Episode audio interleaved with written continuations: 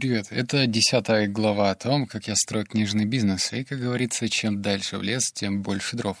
В этом выпуске я тебе расскажу о, как мне кажется, неплохой модели монетизации, к которой я пришел. И весьма спонтанно, скажу я честно. В общем, смотри. Кто, ты, если следишь достаточно давно, то видел уже те посты, где я почти в слезах рассказывал, сколько денег я потратил, но при этом проект не особо рентабельный. И это нормально. Нормально про то, что сайт — это всегда игра в долгую. Однако, если расширяться только в книжном направлении, то скоро мы попадем в тупик. Дело в том, что книги как таковых популярных не так много. А писать статьи на непопулярные книги — это деньги на ветер.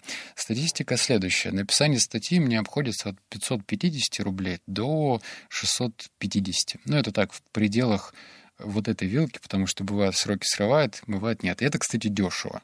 Объективно, я договорился прям дешево. В то же время создание картинки мне обходится в двести рублей. Ну, в общем, восемьсот пятьдесят условно мне обходится статья. десять статей — это восемь тысяч пятьсот. И штука такая, что э, я смотрю периодически разные интервью с веб-мастерами, которые держат крупные сайты, и все сводится к тому, что нужно набирать количество статей.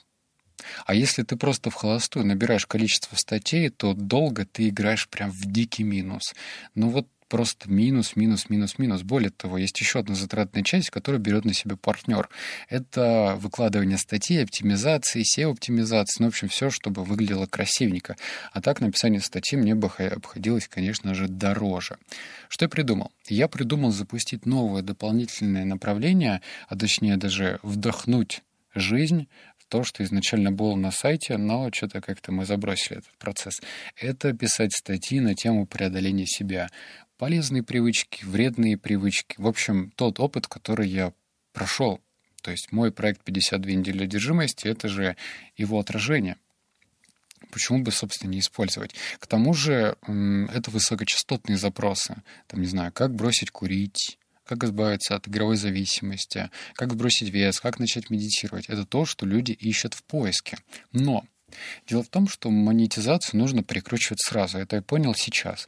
У меня был абсолютно бзик, необоснованный. Мне не нравилось продавать что-то подписчикам, потому что у меня в голове сидел такой таракан, который говорил: ну что ты делаешь? Это же твои читатели, это твои слушатели, как им можно что-то продавать? С другой стороны, этот бзик абсолютно необоснованный.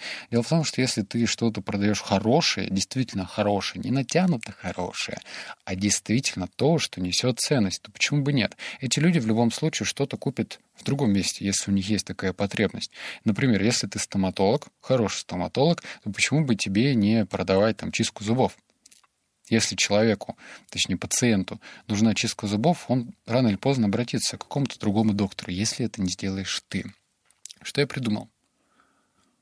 Я придумал весьма рискованный шаг, в том плане, что этого не делал никто. Ну, в Телеграме, по крайней мере, я такого не делал. В общем, у меня есть три опыта по созданию ботов, и со странной статистикой. Громоч опыт хороший. Это проект, который рентабелен, который приносит постоянно деньги. Есть опыт с харизмой, где денег, ну, так себе, можно было больше, но при этом ниже среднего. Есть опыт с книжным ботом, который, как мне кажется, полностью провалился. Было девять или нет, десять платных клиентов, и мы решили закрыть этого бота. И у меня появилась идея создать бот. Сейчас я объясню, к чему это все веду. Чат бота с игровым режимом. То есть это будет прям сценарная часть, в которой персонаж, ну, то есть человек, который включает этого бота, будет идти по сценарию. То есть там будет сюжетная линия. И сюжетная линия будет вертеться и крутиться вокруг полезных привычек. Я знаю по опыту, что мы лучше усваиваем информацию через историю. Что это значит? Если бы я вывалил на тебя информацию в виде фактов, вот, мол, нужно закаляться, потому что это делает твою кожу там лучше, нервные клетки быстрее восстанавливаются, то ты эту информацию вообще забудешь быстро. А если я буду преподносить это через историю, через повествование эмоциональное, проблемы, решения, какие-то подъемы, падения и так далее. Если я буду преподносить это так, то информация лучше усвоится. А значит, я параллельно буду делать бота, который будет как раз ориентирован на то, чтобы в игровом режиме делать людей более пластичными, делать людей более развитыми через привычки. Я абсолютно уверен на сто процентов, что мой проект «пятьдесят две недели одержимости» — это чудо. Я не преувеличиваю. Я безумно рад, что год назад, ну почти год назад, я решил все-таки побороть свой страх и каждую неделю внедрять одну полезную привычку. Скажу честно, не все привычки я придерживаюсь до конца. Что-то я забываю. Вот, например, привычка э, людям говорить в конце, типа, спасибо, хорошего тебе дня. Ну, просто у меня был момент, что я забыл. И сейчас, когда я перечитываю это все, я решил опять это заново все делать. Но многие привычки у меня устоялись. Так что, к чему я это говорю? К тому, что я сейчас э, возьму нового редактора дополнительного. То есть у меня будет еще одна статья расходов. Этот редактор будет писать про э, привычки. То есть сейчас получается, кто в команде. В команде я, в команде мой партнер, который занимается выкладыванием постов. Есть редактор, который пишет э, статьи про книги, но, кстати, партнер тоже пишет про книги. И появится новый дополнительный редактор, который будет писать про привычки.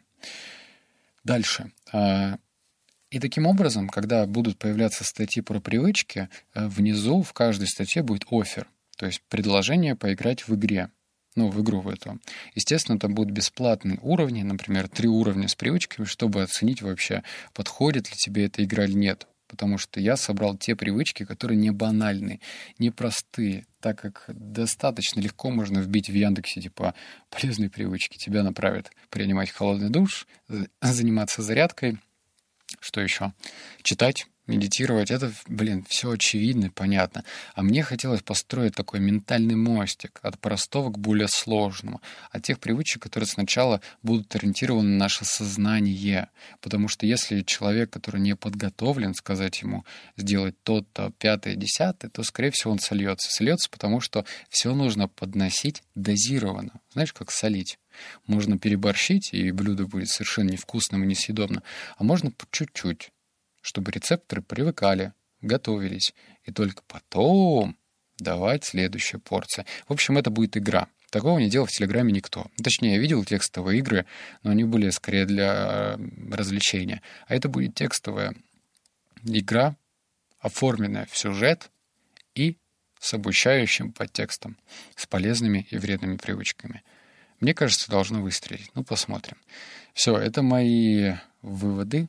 На этот счет вроде правильное направление я выбрал, потому что в моей картине мира Книгли сайт должен превратиться в большущую платформу по развитию себя. Это будет не только книги, это будет не только привычки.